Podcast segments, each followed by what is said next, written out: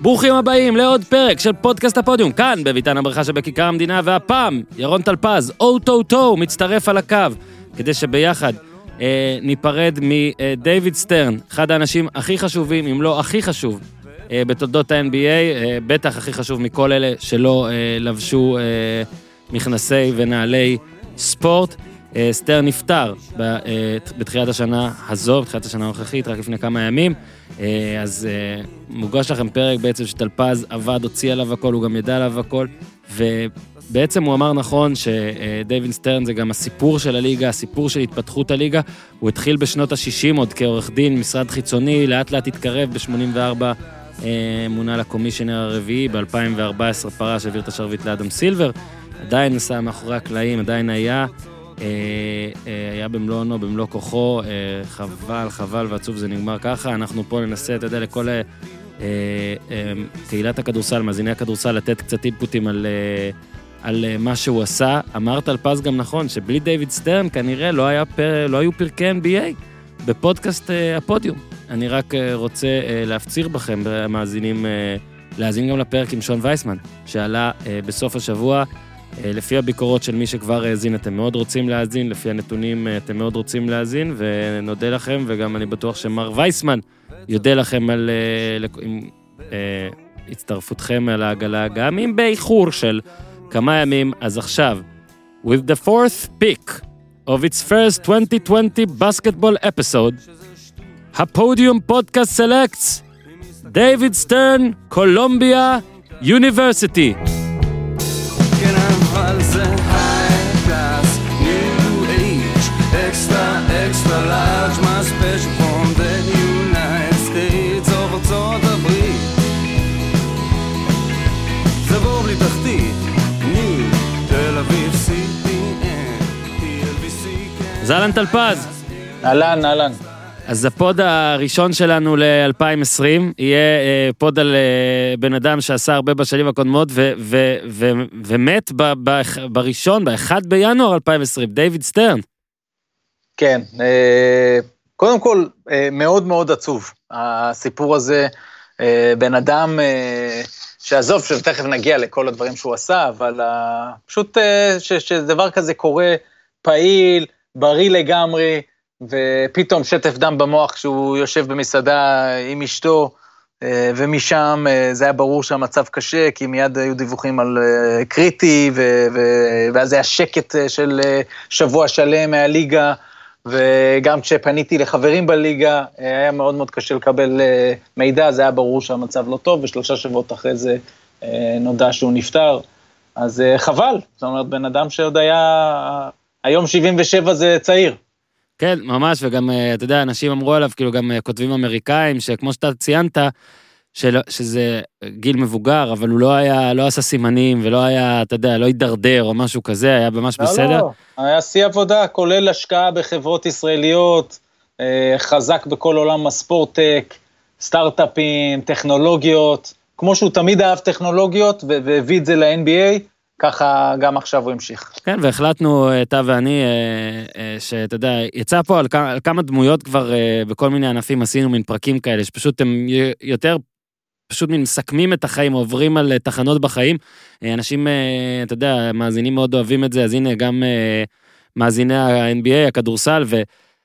דיברנו קצת, אתה יודע, אתה נתת כותרת שזה, שהסיפור של, סיפור הקריירה של סטרן הוא בעצם הסיפור של הליגה, ואני באמת חושב שאומנם הלוגו זה ווסט, אבל אפשר יהיה לעשות איזה, אולי נמצא איזה גרפיקאי, שיעשה לנו את סטרן, כי שמע, לפחות אני, אני מניח גם אתה, כן, אני יכול יותר מלהניח, גם אתה, כל הכניסה, ההתחלה של החיבור עם הליגה נוצר בשלטון שלו, טוב, זה שלטון כל כך ארוך שאפשר להגיד את זה על רוב העולם, אבל שלושים שנה כקומישיונר, גם מראה לך על היציבות שלו, של הספורט, של הענף הזה בכלל, של הספורט האמריקאי, וגם מלפני זה הרי הוא כבר היה בליגה עוד כעורך דין, כ...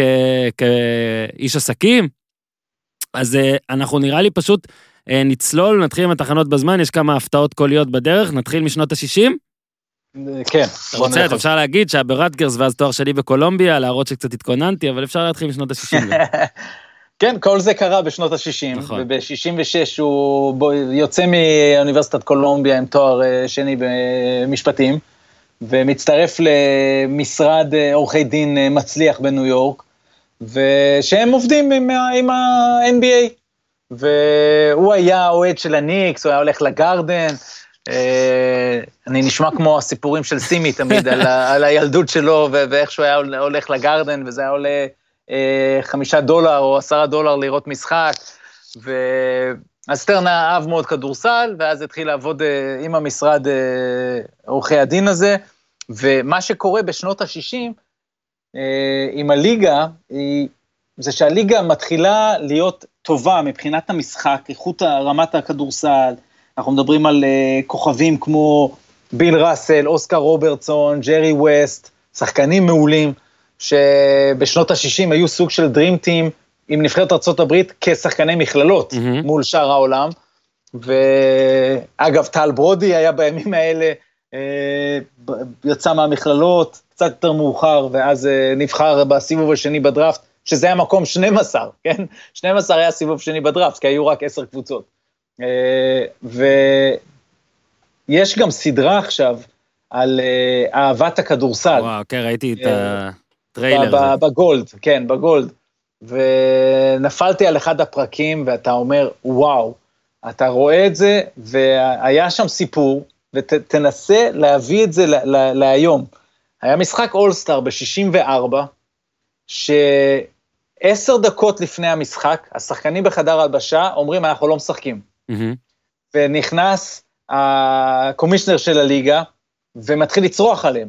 אתם יוצאים, ארגנו פעם ראשונה שידור ישיר, אתם יוצאים לשחק, הם אומרים לו, לא, אתה מתעלם מאיתנו, אנחנו חודשים רודפים אחריך, אנחנו רוצים פנסיה, אנחנו רוצים קצת תנאים בסיסיים, כי לא היה להם כלום, היו, הם היו נוסעים באוטובוסים, לא ספרו אותם בשום דבר, לא היה שום ארגון שחקנים, לא היה כלום, אתה תכיר בנו כארגון, ואתה תיתן לנו פנסיה, אחרת אנחנו לא עולים לשחק, ואתה רואה את השחקנים, את ביל ראסל ואת ג'רי ווסט, ואת טומי היינסון מתראיינים, ואתה רואה איך הם רעדו מהלחץ, ממה יקרה שם, כי הנה הם בבוסטון גארדן, ו...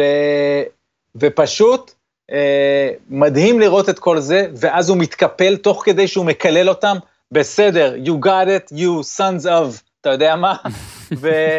וזה ב-שישים וארבע, וזה מתחיל, זה הרגע הראשון שבו אה, יש את הקלש הזה בין שחקנים לבעלים, ודייוויד סטר נכנס לתמונה, כי בתוך הקלש הזה היה עוד אירוע עם אה, קוני הוקינס. עכשיו, קוני הוקינס זה, כשאתה רואה את הפרק הזה, אתה, אתה לא מאמין, זה קוואי לנארד לפני חמישים שנה, הוא הלקח ריבאונד עם יד אחת, והוא היה הדוקטור ג'יי שלפני דוקטור ג'יי, מעופף, כל הסיפור, אבל מה קרה עם קוני הוקינס?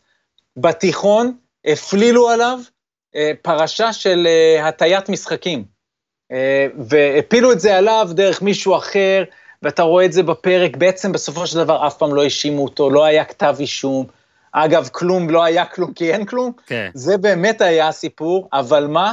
הכותרות היו עליו, וברגע שהיו כותרות, הקולג'ים לא לקחו אותו, וה-אן בי איי אז עשה החלטה שכל מי שהיה מעורב, בדבר כזה, לא יכול לשחק בליגה.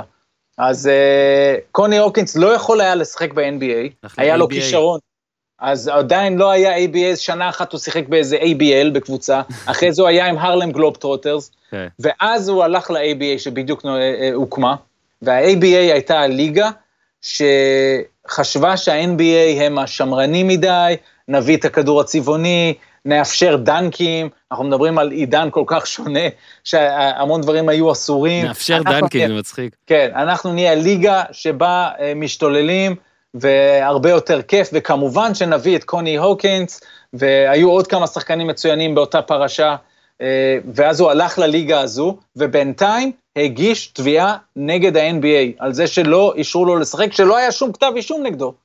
אז הייתה עורכת דין צעירה, שמתארת איך דייוויד סטרן עבד עם ה-אן בי איי, והיה שם כמה דיונים ראשוניים, והולכו לכיוון של משפט, ופתאום היא אמרה, ידענו שיש לנו קייס חזק. עכשיו, קוני הוקינס היה, אה, לא ידע לקרוא ולכתוב, אה, והיא בעצם ייצגה אותו, והיא הבינה שזה קייס קל, זה אפילו לא, לא, אין, אין סיכוי לליגה, ולאט לאט דיוויד סטרן הבין את זה, והיא מתארת איך דיוויד סטרן אז הצעיר הרים לטלפון ואמר, אוקיי, בואי נתפשר. והם הגיעו לפשרה, שילמו לו אז מיליון נקודה ארבע מיליון דולר, אחד נקודה ארבע מיליון דולר, זה היה המון בסכומים של אז, אבל זה גם על כל השנים שהוא לא היה, והוא נכנס לליגה בסופו של דבר בגיל עשרים ושבע, זה הסיפור של קוני הוקינס, וזה התחלת הדרך של דיוויד סטרן עם ה-אן בי איי בשנות ה-שישים, שהוא הגיע לפשרה בסיפור הזה, וזה רק מוביל את הכל לשנות ה-שבעים. כן, אתה יודע, זה נראה כאילו הרי, שאתה מסתכל על דברים היום, ואתה חוזר שנים אחורה, אז בכל ענף שאתה עושה את זה, זה נראה כאילו היה שמ, הכל שממות וצריפים והכל. ה-אן בי איי איכשהו היום, שאתה מדמיין שנים אחורה, זה נראה מוזר שזה היה ככה, אבל זה היה ככה. באמת היה איש שבאמת אה, את רוב הדברים, הוא זה שעשה, בעצם את רוב, אתה יודע, את הקפיצה המשמעותית בכמעט כל הנושאים שיש, הוא זה שעשה, אז אנחנו עוברים ל-שבעים, עדיין אין לנו פה הפתעות קוליות ב-שבעים, אז אה, יש את העניינים של אוסקר רוברטסון, ויש את העניינים של... אה, כניסה של פרי אייג'נסי והאיחוד, מה במיוחד אתה רוצה לפרט? אז הסיפור של אוסקר רוברטסון מאוד מאוד חשוב, כי אוסקר רוברטסון בשנות ה-שבעים לקח על עצמו את ארגון השחקנים, ואז טבע את הליגה, שוב, בנושא של, תחשוב אז, שחקן היה מקבל חוזה עם הליגה, עם הקבוצה, סליחה, והוא היה שייך לקבוצה, זה או זה.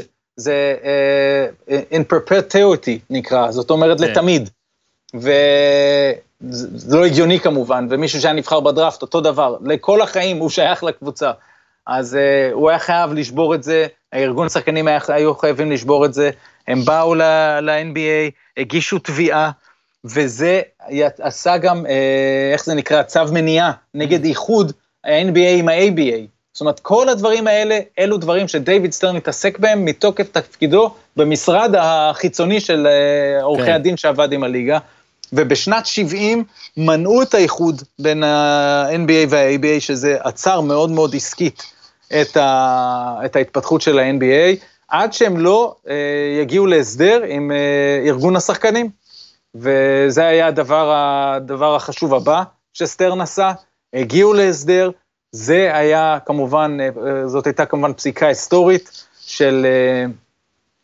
שמאפשרת את הפרי אייג'נסי, זאת אומרת נגמר חוזה, ואז שחקן יכול להחליט בעצמו, הוא לא שייך לקבוצות, תחשוב על זה, עד היום בכדורגל העולמי, שחקן בעצם שייך לקבוצה, ופה זה חוזה, אתה חותם לחוזה, אחרי זה כמו שכל אחד מאיתנו. בטח בגילאים הצעירים, אתה יודע, גם כשנגמר לך חוזה, לפעמים אתה תקוע, כי אז דמי השבחה, ואתה יודע, יש שחקנים שהיו פשוט רק יוצאים להשאלות, גם בארץ מן הסתם, יוצאים להשאלות, ולא יכולים ממש לצאת הלאה. בסוף כן קורה האיחוד הזה. ומה שקרה שם, בעצם אם אתה לוקח את הכדורגל העולמי, הכל מתחיל מזה שהקבוצה משקיעה בך בגיל הנוער, ואז רוצה... את, ואז רוצה את הזכות ליהנות מההשקעה הזאת, כמובן. Okay. ולכן, אה, אה, הסיפור הזה הוא כל כך מעניין, כי ב-אן בי איי הם ידעו שיש שיטה אחרת. שחקנים יפתחו את עצמם דרך מערכת מצוינת שיש של בתי ספר תיכוניים וקולג'ים, ואז ברגע שהם יודעים את כל הדברים האלה, אז אנחנו רק נהנה מהם כשהם מגיעים לגיל מסוים, אבל אז אנחנו לא משקיעים בהם, ולכן כל ה...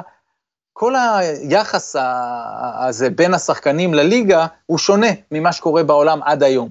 ובכל מקרה הם היו חייבים להסדיר את זה, הסדירו את זה, קיבלו את האישור לאיחוד בין ה-אן בי איי ל-איי בי איי בשנת שבעים ושש. החשיבות של האיחוד הזה היא אדירה, כי מה שקרה זה שהם ראו ב-איי בי איי את דוקטור ג'יי, את דיוויד תומפסון, שחקנים מצוינים שהם אמרו לא יכול להיות שדוקטור ג'יי יהיה ב-איי בי איי, זה שם אותם כמתחרים אלינו.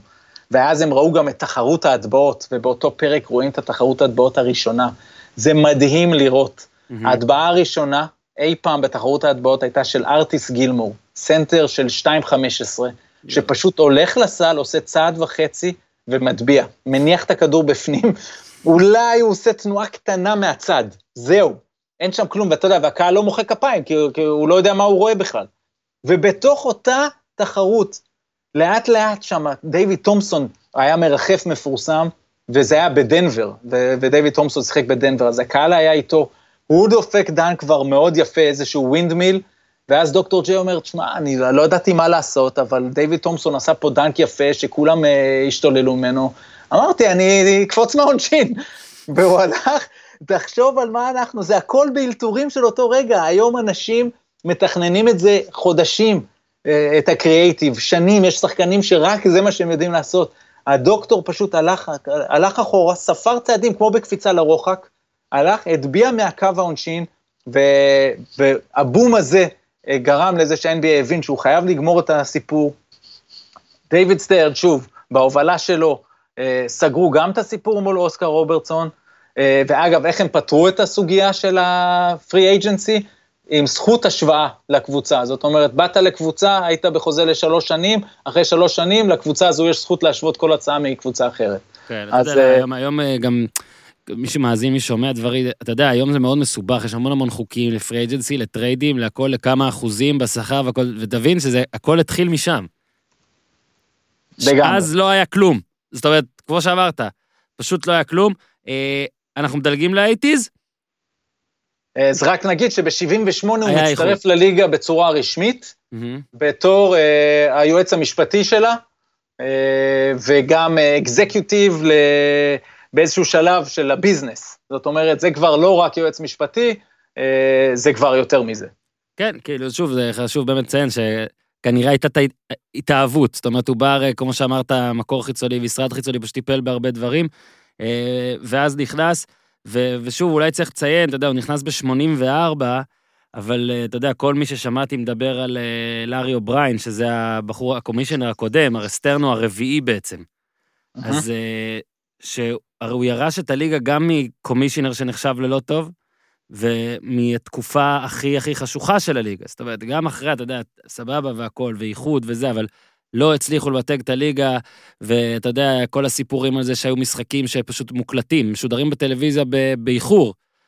אומנם אז אולי לא היה קשה יותר לעשות לך ספוילר, ולא היית רואה בטוויטר את התוצאה, ואז זה הורס לך את הכל, אבל זה אומר על החשיבות. זאת אומרת, היו הרי את הטכנולוגיות לשדר לייב, פשוט היו דברים יותר חשובים לראות בטלוויזיה. היום אתה מסתכל, זה עולם הזוי. וגם את הדברים האלה סטרן היה לו חלק.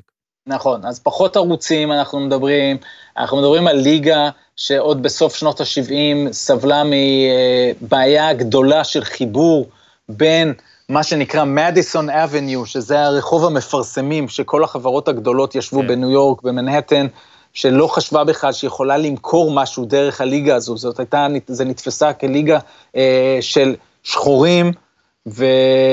ו... אלימות, היה את הסיפור, וסמים שהם לא רק סמים קלים, אלא קוקאין. כן. ויצאה אז כתבה גדולה ב-אל איי Times, איך שלושים עד ארבעים אחוז מהשחקני ליגה משתמשים בקוקאין, וכל זה מה שבעצם דיוויד סטרן ירש, והתחיל לנהל את העסק מתפקידו כסמנכ"ל, וכשלארי אובריין באמת, לפי כל הדיבורים, לא ממש תפקד בשנים האחרונות שלו כמנכ"ל, היה גם את ה, למשל האירוע של האגרוף המפורסם עם ספר שלם שרק נכתב על האירוע הזה של קרמיט וושינגטון לרודי טום ג'ונוביץ' תוך כדי mm-hmm. משחק. זה אגרוף שכמעט גרם למותו של טום ג'ונוביץ'. Mm-hmm. בתוך ה, מי שראה את הקטע הזה, זה קטע לא קל לצפייה, ולקחו אותו לבית חולים, את רודי טי, והיה שם איזה יומיים שהמצב שלו היה קשה. בכל מקרה, הליגה הייתה צריכה להתעסק עם כל הדברים האלה, זאת הייתה התדמית, ובשנות ה-שמונים הכל מתהפך, שדיוויד סטרן אומר, והיה אומר, עד לא מזמן, שהיה לו מזל שהוא הצטרף בדיוק, כשלארי ומאג'יק כבר לא רק הגיעו לליגה, אלא כבר טובים מאוד, וכמובן שאז מגיע הדור הבא, עם מייקל ג'ורדן, ואלאג'ואן וצ'ארלס ברקלי, אז, אז סטרן לוקח את זה כמה צעדים קדימה בשנות ה-שמונים, כן, אז בוא, uh... בוא רגע רק נגיד שזה באמת uh, ב-שמונים וארבע, uh, בפברואר, uh, גם הוא מונה, ומיד אחרי זה היה דראפט, אגב, ב-שמונים וארבע גם uh, נולד לברון ג'יימס, אם ממש רוצים להגיד את כמה השנה הזאת חשובה. The Chicago Bulls pick Michael Jordan of the University of North Carolina.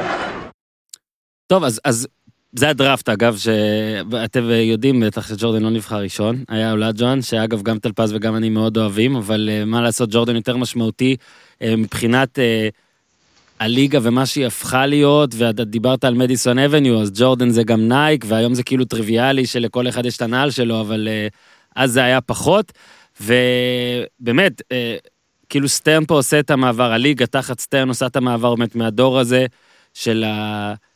בוא נגיד גם סמים וגם אלימות, וגם אגב נגעת בנושא השחורים, היה, היה בעיה למכור כאילו לבתים הלבנים, בוא נקרא לזה, שכאילו יש פה ענף ששחורים הם שטובים, וזה נראה כאילו, וואלה, זוי שאומרים את זה, זה היה באייטיז, כן, אבל באייטיז זה היה ככה. ו, כן. ואתה יודע, ציינת מג'יק וברד ומייקל, הם אלה האנשים שפתאום הפכו, את, אתה יודע, את, ה, את, ה, את האתלט השחור לא, לא, אולי לסוג הכי טוב של מפרסם, אפילו עבור כן. uh, אז בקטע הפרסומי זה, זה מובהק מייקל ג'ורדן. Uh, אבל עוד לפני זה, אז בואו בוא רק באמת כן, נסבור היה... את, כן, כן. את הכרונולוגיה פה. אז ב-שמונים וארבע הוא ממונה לתפקיד הקומישיונר, uh, אבל קצת לפני זה הוא סגר את סיפור תקרת השכר ב-שמונים ושלוש. זאת אומרת, בשנות ה-שבעים הוא סוגר את הנושא של שחקנים יכולים להיות פרי אייג'נטס. זה היה פרצת הדרך שסללה את הסיפור המשפטי, אבל בשנות ה-שמונים הקבוצות מפסידות כסף, ובאמת מפסידות כסף.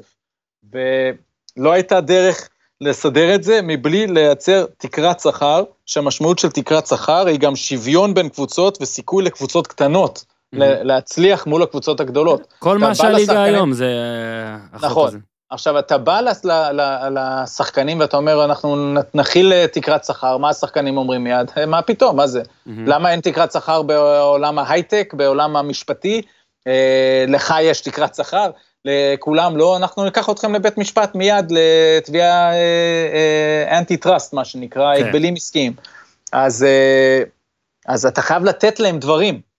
ואז מתחיל משם, זה עוד יותר לוקח קדימה את מערכת היחסים הזו בין ארגון השחקנים לבעלי הקבוצות ולליגה, שהיא השורש של כל הספורט האמריקאי עד היום, ה-סי בי איי הזה, Collective Bargaining Agreement, שלוקחים את זה, והמון ארגונים ובעלי מפעלים לא אוהבים שהעובדים מתארגנים, ומבחינתם הרבה פעמים בצדק, אבל מה שדייוויד סטרן הבין, אין בעיה, תתארגנו, ואנחנו נעשה מזה גם טוב וגם רע, כי את, את הרע אין לנו ברירה, אין לנו ברירה לתת להם פרי אייג'נסי ופנסיות וכל הדברים האלה של תנאים, מה שנקרא, אבל בוא נוציא מזה גם טוב, ונשים תקרות שכר, וחוזי מקסימום, וכל מיני הגבלות שעוד נגיע אליהם בהמשך, אז פה זה נולד ב-שמונים ושלוש, הוא מצליח לייצר תקרת שכר, ולקבל את אישור השחקנים על זה, זה שמונים ושלוש, וב-שמונים וארבע הוא מקבל את התפקיד הבוס, ומתחיל לעבוד כל הכוח. כן, אז אמרנו, זה גם הדראפט היה אחד הדברים הראשונים שהוא עשה, ואז בניינטיז, אתה יודע, לא, אתה קופץ. סליחה, ואז באייטיז, כן, אני מקורא, ואז באייטיז הוא גם, הוא התחיל, אתה יודע, כמו שסיפרת לי גם זה, להילחם בכל הבעיות של הסבנטיז ותחילת אייטיז, כאילו צריך, יש לנו את הכוכבים, אבל עכשיו צריך לנקות, צריך לנקות את הליגה. וגם, עוד אחד הדברים שהוא עושה, זה את הדראפט לוטרי. זאת אומרת... הפינג פונג. הפינג פונג, ב-שמונים וארבע, עוד קבוצות פשוט ידעו, רגע, אנחנו בשבוע, ואנחנו כל כך רחוקים מהיום, זה נראה זוי, אבל שבוע, שבועיים לסוף, הם היו מתחילות להפסיד בכוונה, ולא לשים שחקנים, כדי שהם יוכלו לבחור יותר גבוה, ואז הוא בא ואומר, לא, זה לא יהיה אוטומטי, כל מי שלא בפלייאוף בצורה שווה יהיה בפינפונג, וזה מוליד את הפינפונג של שמונים וחמש, שהניקס מקבלים את הבחירה הראשונה, כשאז היה, יצא פטריק יואינג, אז, אז היה פרס גדול, ועד היום יש תיאוריות קונספירציה, שדייוויד סטרן סידר את זה, שדייוויד סטרן סידר את זה, כדי שלניו יורק תהיה קבוצה טובה, ואגב, אם הוא סידר את זה, אז הוא גאון, כי הוא היה צריך לעשות את זה, כי הוא היה צריך ניקס חזקים מבחינה עסקית, וזה היה מאוד טוב לליגה, ולגבי הניקוי הזה, שחקנים שנתפסו עם סמים, התחילו להיות מושעים לכל החיים, מייקל ריי ריצ'רדסון, ששיחק אז בנץ, נתפס פעם שלישית והושעה לכל החיים, זה היה נתפס כאירוע הזוי, איך אתה נותן עונש לכל החיים, לשחקן כדורסל כל כך טוב, הוא היה אולסטאר, אבל דייוויד סטרן עשה את זה, ולא בפעם האחרונה, שהוא נכנס בכל הכוח כדי להעביר מסר, אבל הוא עשה את זה, ו- וזה התחיל שם, אה, שינה הרבה מאוד דברים. כן, ואולי זאת הנקודה, אגב, אתה יודע, כבר נכנסת לכמה כאילו מיני עימותים או החלטות קשוחות שהיו לו. צריך להסביר קצת את העניין הזה של קומישיונר, שזה בעצם, לפחות, אתה יודע, היום זה, אתה בעצם הנציג, הבעלים הם הבוסים שלך. זאת אומרת, אתה לא הבוס של הבעלים בעצם, הם ממנים אותך, הם בעצם משלמים לך דרך הליגה, למשל ככה זה בפוטבול, אבל אה, שמעתי היום, אני לא זוכר מי אמר את זה, שדייוויד סטנון היה הקומישיונר היחיד, שזה באמת הרגיש כאילו הוא הבוס של כולם. כן, אז, אז זה גם מה שאני, מה, מה, אפילו ביום שאחרי בפוסט, זה מה שאני כתבתי, ובעיניי זה אז הנה, אולי זה אתה זה שהשפעת עליי.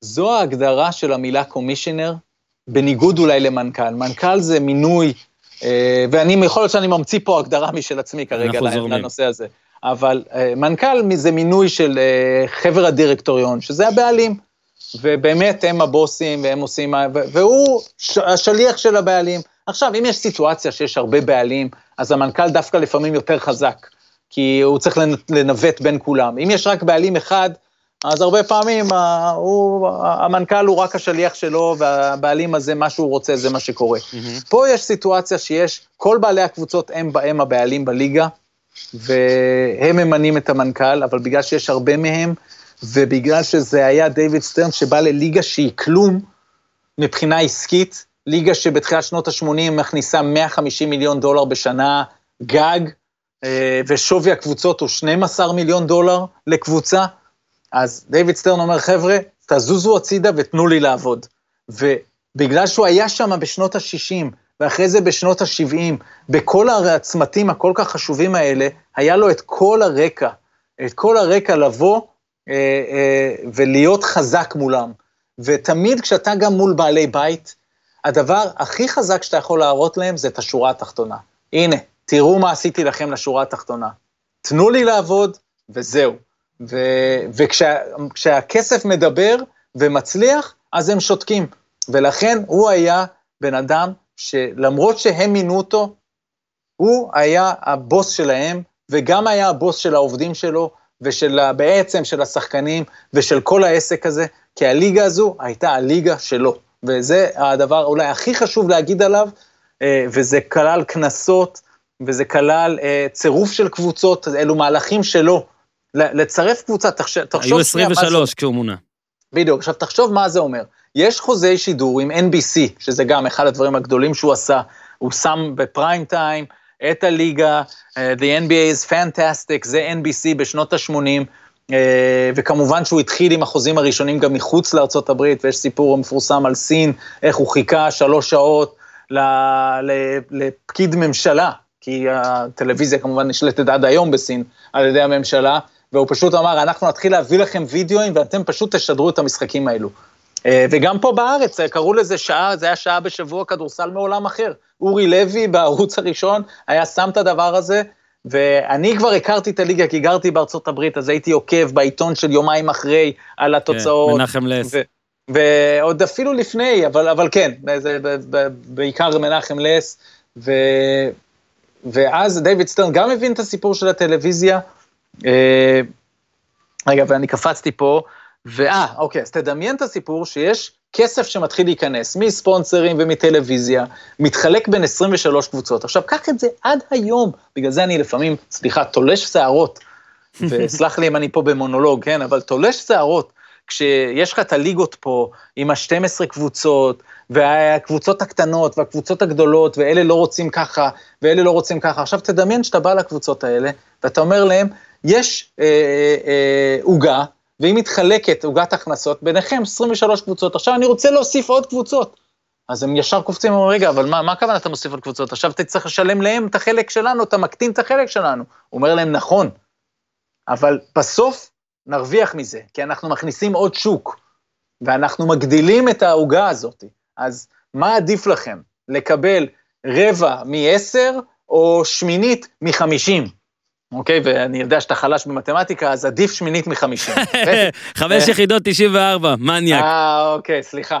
אז, ושוב, כנראה שאני רגיל לעשות את הדברים האלה עם סימי, והוא... איך הצלחת להעליף שני אנשים בעשר שניות? אתה חלש במתמטיקה, אבל זה הרבה אלבונות.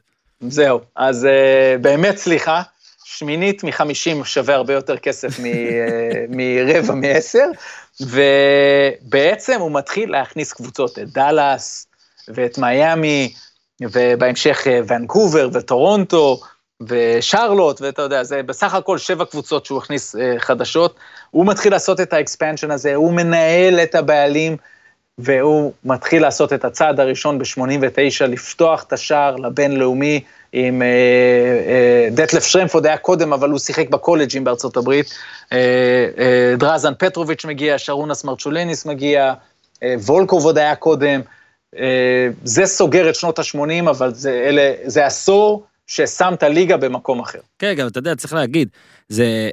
הם, הוא בניגוד אולי לענפים אמריקאים אחרים, הבין את הפוטנציאל העולמי של הדבר הזה, זאת אומרת, פוטבול עד עכשיו זה הדבר הכי חזק בארצות הברית, אבל מחוץ לארצות הברית זה לא כזה חזק, וה-אן בי איי תמיד מן הייתה, או עכשיו מסתכלים עליה, גם על דבר, מה שאדם סילבר עושה, כי הוא חושב מחוץ לקופסה כל הזמן והכל, אבל זה התחיל אצל סטרן, וזה עוד חשיבה עוד יותר מופרעת, שאתה מסתכל על זה אז. כי הוא לבוא ולהגיד, כן, הם התעניינו בזה. הם, כמו שאמרת, אורי לוי, ישראל, סין, התעניינו בדבר הזה, במוצר הזה, שעד לפני כמה שנים האמריקאים לא הצליחו יותר מדי להתעניין בו. וזה דבר אדיר גם, החדשנות, כמו שבפתיח נגעת בטכנולוגיה והכל, אז אולי הוא לא ידע יותר בדיוק איך ייראה, איך ייראו דברים היום, אבל הוא כן ידע שזה ייראה אחרת. אז בוא ניקח את זה, כשסטיב ג'ובס נפטר, אז כל העולם היה באבל, ומהרבה בחינות, דיוויד סטרן היה חדשן בדיוק כמוהו. כל הדברים האלו, שהיום זה נראה כל כך הגיוני, כמו שכשאתה שומע את הסיפור של איך הקמתי את פייסבוק, ואיך הקמתי את Airbnb, זה נשמע נורא הגיוני, אבל אז זה הכל היה הזוי, ודייוויד סטרן הבין שהוא מתעסק קודם כל בשוק האמריקאי, ובשוק האמריקאי הוא היה רחוק מאוד מהבייסבול, ובטח מהפוטבול, הכל כך פופולרי, שעד היום הוא מספר אחד בארצות הברית, אבל הוא הבין שכדורסל בניגוד לפוטבול ובייסבול, משחקים בכל העולם, והכדורגל, הוא בכל העולם, אבל לא באמת בארצות הברית, אז ה-אן בי איי יכול לצאת לכל העולם, ולהיות הראשון שהוא דומיננטי בארצות הברית, וסופר דומיננטי בכל העולם. והחזון שלו היה, שהוא ילך ברחובות אה, אה, פקין, אה, אז קראו לבייג'ין, okay. ויראה אה, אנשים עם אה, חולצות של שחקני אן בי איי, וכובעים של קבוצות אן בי איי. והוא ראה, עצם זה שיהיה לך את החזון, זאת הגדולה, ואחרי זה הוא בא ואמר, אני עושה את זה. כן, כן, אנחנו מדלגים, נראה לי, לא? כן, כן. אה, כן. מדבר, מדלגים לניינטיז. אה, בואו נתחיל מהדרימטים, לפני הסאונד. אוקיי, אז הסיפור של הדרימטים זה ההפסד קודם כל ב-שמונים ושמונה, של ארצות הברית באולימפיאדה, אה, קבוצה עם דיוויד רובינסון, אה, שלא מצליחה לנצח, כי זהו, העולם מתפתח, התקדם, הכדורסל אה, כבר טוב מאוד, אה, בהרבה מקומות, וברית המועצות אז כמובן חזקה מאוד, כי היא מורכבת גם מרוסיה וגם מליטה, שתי המעצמות הגדולות, יוגוסלביה שם בונה אימפריה של כדורסל, ומבינו אמריקאים שהם הולכים להפסיד, היה אז חוק שאסור למקצוענים לשחק באולימפיאדה, עוד חוק בדיחה. נהדר, ו... מיץ' ריצ'מונד היה שם גם. כן, נכון, בנבחרת ההיא, ואז פיבה באים ומבקשים הם, זאת אומרת, זה, אי אפשר לתת את כל הקרדיט לסטרן, מבקשים הם לאשר, לשחקני אן בי איי אה, לבוא, ודייוויד סטרן מסתכל עדיין, באינסטינקט המיידי, הוא מסתכל עליו, הוא אומר, רגע, מה אכפת לי מהחבר'ה האלה? הם לא משלמים לי, מה, מה, אני יש לי פה ליגה, עם, אה, עם שמונים ושניים משחקים בעונה, אה, מכונה שלמה, אני לא יכול פה לשחרר, אבל טוב, הם מבקשים, נשחרר להם כמה שחקני אן בי איי, איך שהוא מאשר את הדבר הזה, פתאום הוא מתחיל להבין, שיש לו פה פוטנציאל לעשות משהו אה, מטורף, אה, מקימים את הנבחרת המטורפת הזו של הדרימטים, אה, עם צ'אק דיילי כמאמן, עם הליך בחירה שהם מבינים מיד שיהיה להם את לארי ומאג'יק, ואז אפשר למשוך את כולם, ולפי הדיבורים אז, ועד היום יש את הסיפורים על מייקל שנתן תנאי שהאיזיה לא יהיה, כי הוא זכר מה האיזיה תומאס עשה לו עוד באולסטאר, שהקפיאו אותו כשמייקל היה רוקי, אז uh, בסך הכל הטובים ביותר בליגה, אבל באמת כולם, אולי חוץ מהאיזיה תומאס, נכנסים, הם שמרו מקום אחד לשחקן uh, מכללות קריסטיאן לייטנר, ומה שהדרימטים הזה עושה, פתאום הליגה הזו שכבר הייתה בתנופה, הופכת למפלצת, okay. כי היא באה ומראה שכשהיא נגעה באולימפיאדה, זה היה הדבר הכי גדול באולימפיאדה. כן, ושוב, ו... אתה היית רואה, ראינו, אני זוכר, אתה יודע, אתה רואה משחקים שנגמרים ב-שישים הפרש, ואתה פשוט נהנה מכל רגע, וזה מת, אתה יודע, באולימפיאדה הרבה מדינות, סין ושהיה, וכל מיני כאלה, מאוד רוצים להשוויץ, בנגיד, ב- ביכולת, אתה יודע, זה נהיה לאומני הכל וזה, אז האמריקאים שאומנם היו חזקים בהמון המון המון המון ענפים, פתאום התחזקו בזה עוד יותר, כי שוב, זה לא רק הזכייה, זה גם איך שזה היה, אני זוכר את רוב המשחקים, אני, אין לי את זה מולי עכשיו, וגם הגמר היה שלושים ושתיים לדעתי הפרש לקרואטיה. כן, הגמר היה שלושים הפרש, אבל הרבע הראשון היה צמוד, וזה גם, גם הישג אז לקרואטיה. הנה, של... יש לי את זה פה, הם ניצחו כן. ב-שישים ושמונה הפרש את אנגולה, ב-שלושים ושלוש את קרואטיה בבתים, ב-ארבעים ושלוש את גרמניה, ב-ארבעים וארבע את ברזיל, ב-ארבעים ואחת את ספרד, ב-שלושים ושמונה את פורטוריקו, ב-חמישים ואחת את ליטא. ואז ב-שלושים ושתיים זה... תשמע, אנחנו נצטרך לחפש הרבה כדי לראות את העליונות הזאת, בטח בענפי כדור. לא, לא, ברור. ובאמת זה היה חבורה של אגדות, אתה אומר חמישים ושמונה הפרש על ליטא, ארתורס קרנישובס, אז יש את הפריים המפורסם שלא עומד מתחת לסל ומצלם. והוא היה אחד השחקנים, אז שוב תדמיין, תדמיין, שחקן עוזב את הספסל רגע ומצלם, כדי שיהיה לו למזכרת. היום הוא היה עושה סטורי. ועל אנגולה, למרות שאולי כולכם שמעתם כבר את זה, אבל תמיד יש את המשפט המפורסם של צ'ארלס ברקלי, ששאלו אותו לפני המשחק, מה דעתו לקראת המשחק, אז הוא אמר, אני לא יודע מי זו אנגולה, אבל אנגולה בצרות.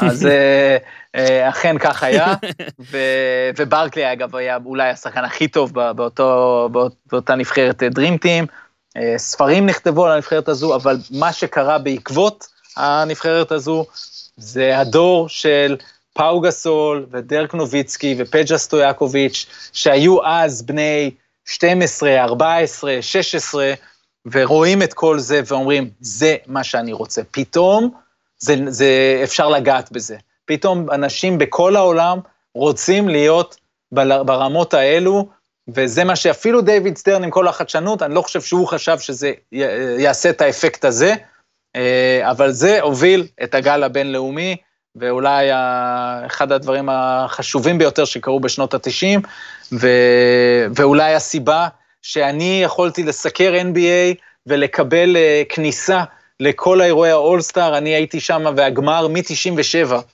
עד אלפיים ותשע, אני הייתי בכל גמר ואולסטאר, וכשהייתי כותב כעיתונאי מישראל, ועוד לפני שהייתי עם בעלי הזכויות שידור של ערוץ הספורט שמשלמים לליגה, עוד לפני זה, רק כשהייתי כותב שאני ממעריב, כבר פתחו לי את הדלת, וזה חלק מגישה שהתחילה אז. כן, ועד היום, אולי ה-אן בי איי זה המקום הכי נוח, אתה יודע, גם לעבוד, לשדר, לסקר, וגם אגב להוציא החוצה, גם היום רשתות חברתיות, רוב הסיכויים שאם תשים וידאו במשחק אן בי איי, אף אחד לא יעשה לך כלום, ואף אחד לא יגיד לך כלום, הם די מעודדים את זה, תפצה את המשחק, בעוד שאם עכשיו אתה תעלה לאינסטגרם קטע מ-Champions League וידאו, יש סיכוי שיורידו את הקטע, או יותר מזה, יעשו לך לחשבון, וה-תשעים מן הסתם זה דרימטי, אבל זה גם בעיקר מייקל ג'ורדן, שגם התופעה הולכת גדלה, כל המרצ'נדייז והכל, אבל גם מה לעשות, הוא לקח איזה שש אליפויות ב-תשעים, ואני חושב שאתה יודע, צריך לדבר על הפרישה שלו, כי זה היה מין איזה רגע של, בוא נגיד, שנה וחצי, מאוד מאוד קש, קשה, זמן קשה לליגה. אז מה שקורה, אז קודם כל באמת, שנות ה-התשעים זה המקום שה-אן בי איי עושה רייטינג בזכות מייקל ג'ורדן, רייטינג C בתוך ארצות הברית, עם צמיחה מטורפת בכל העולם, כל העולם מאופנת מהאירוע הזה, כי הוא מגיע מאופנת לאולימפיאדת ברצלונה, רואה את הדרימטים, ואז עוד יותר רק רוצה לראות עוד, ואז מייקל פורש, ואז חוזר, ובאמצע, קורה מה שקורה להרבה מאוד אה, עסקים או, או מערכות יחסים. דווקא כשזה מצליח, פתאום הריב גדול יותר. Mm-hmm. כי, כי, כי אותה הוגה שדיברנו עליה קודם, מ-עשר ל-חמישים, נהייתה לא חמש מאות, היא נהייתה חמשת אלפים ב- ב- באותו יחס, אבל גם מצד שני לא חמישים מיליון. זאת אומרת, זה חמשת אלפים, זה הרבה, אבל זה לא עדיין כסף פסיכי לגמרי. ואז הריב נהיה משמעותי.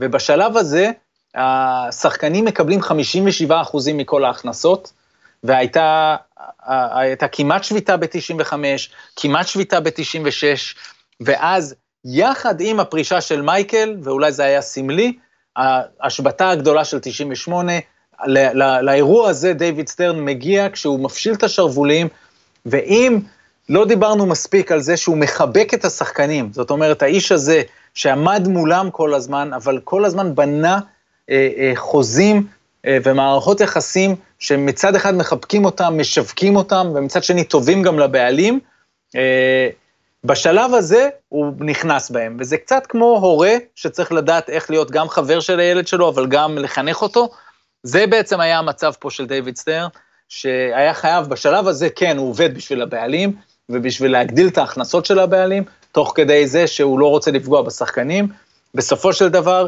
לוקאוט, המונח הזה, למי שלא מכיר אותו, לוקאוט זה אומר, אנחנו הבעלים, נועלים את השחקנים מלהיכנס לאולמות, אתם בחוץ, אתם לא יכולים לעשות שום דבר, אנחנו משביטים את הפעילות, ותמיד בלוקאוט, הקרבות זה מול ה... השחקנים אומרים, רגע, אבל מאיפה כל הכסף שלכם מהטלוויזיה? ותמיד דיוויד סטרן היה דואג להכניס בחוזה הטלוויזיה, שהטלוויזיה ממשיכה לשלם גם במקרה שאין משחקים, תחשוב מה זה. כן, מה זה בעוד טלוויזיה. עוד דבר שעשו, שאתה יודע... כמה זה פסיכי. אז עוד נכנסו שחקנים לליגה ישר מהייסקול, כמו למשל...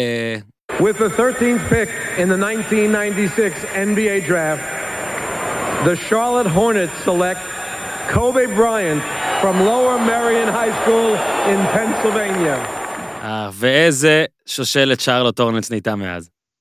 כן, אז קודם כל, כמה שאנחנו צוחקים וכל זה, ברור שהם פספסו בענק, אבל ולאדה דיבאץ היה טוב מאוד, והם היו קבוצת פלייאוף טובה לכמה שנים, אבל מה לעשות, כן, עוד אחד מהאירועים האלה. אל תגן עליהם רק בגלל מאזין אחד שאתה מכיר, עזוב, נו. כן, כן, כן. זה אגב, זה השרלוט הורנטס שאחרי זה עברו לניו אורלינס. נכון. לפני שקיבלו קבוצה חדשה בשרלוט, אז בעצם... נכון, זה לא אלה.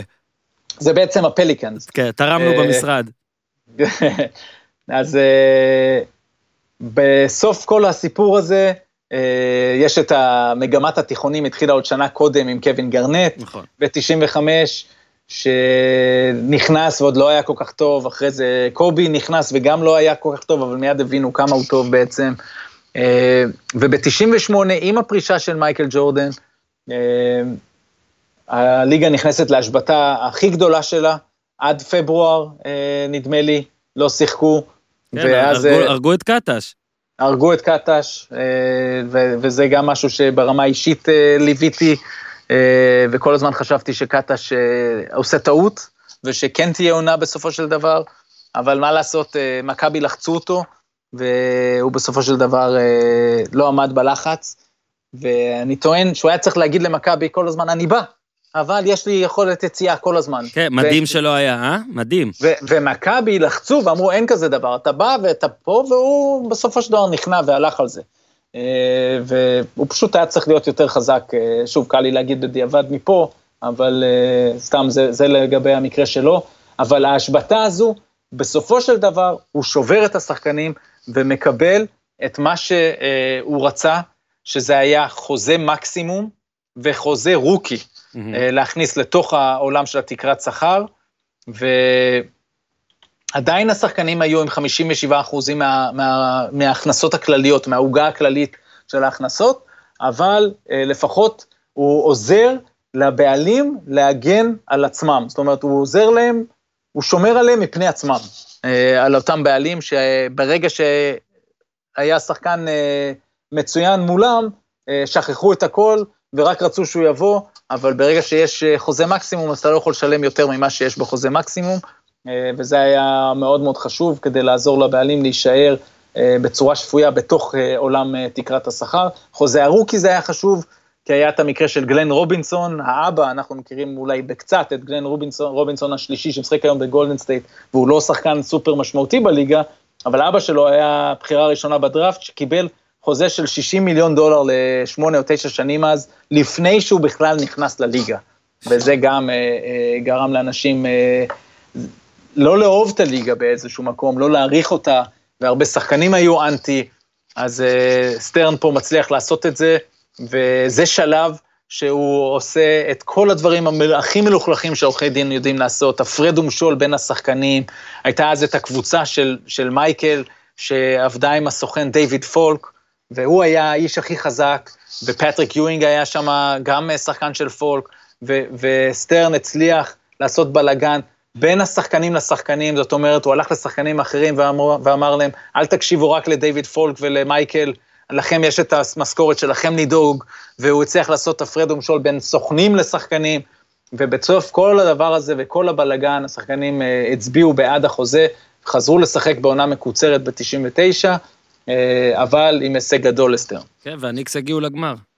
והניקס הגיעו לגמר עם לטרל ספריוול, שאחרי החניקה, ועם מרקוס קמבי, ואלן יוסטון, וזה כל תיאוריית היואינג של ביל סימונס נולדה מהעונה הזאת, יואינג נפצע, כבר הוא היה בשלהי הקריירה, והניקס דווקא היו יותר טובים מהרגע שהוא יצא. כן, ואז באמת היה אה, מין בור, כאילו מייקל פרש סופית, אז חזר לוושינגטון, זה היה טיפה כבר אחר, טיפה אחרת, סליחה, והליגה די אה, חיפשה יורש, אה, ב-אלפיים ושלוש או אלפיים וארבע, אני כל הזמן שמתבלבל, שלוש, נכון? הדראפט של כן, כולם? כן, שלוש. אבל כן. אתה, טלפז, בחר, בחרת שהקטע הקולי לא יהיה לברון, כי אתה רוצה לעניין את המאזינים, אז הנה הקטע. אז המאזינים חשובים לי. אז הנה, אז הנה בשבילכם, מתנה מהרון.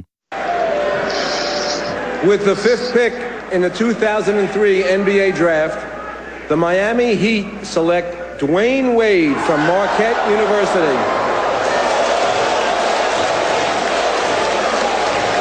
Tom, we were there. אוקיי, אז בעצם שמנו את הקטע של של וייד, ואם תרצה להתייחס אליו דווקא לווייד בכיף.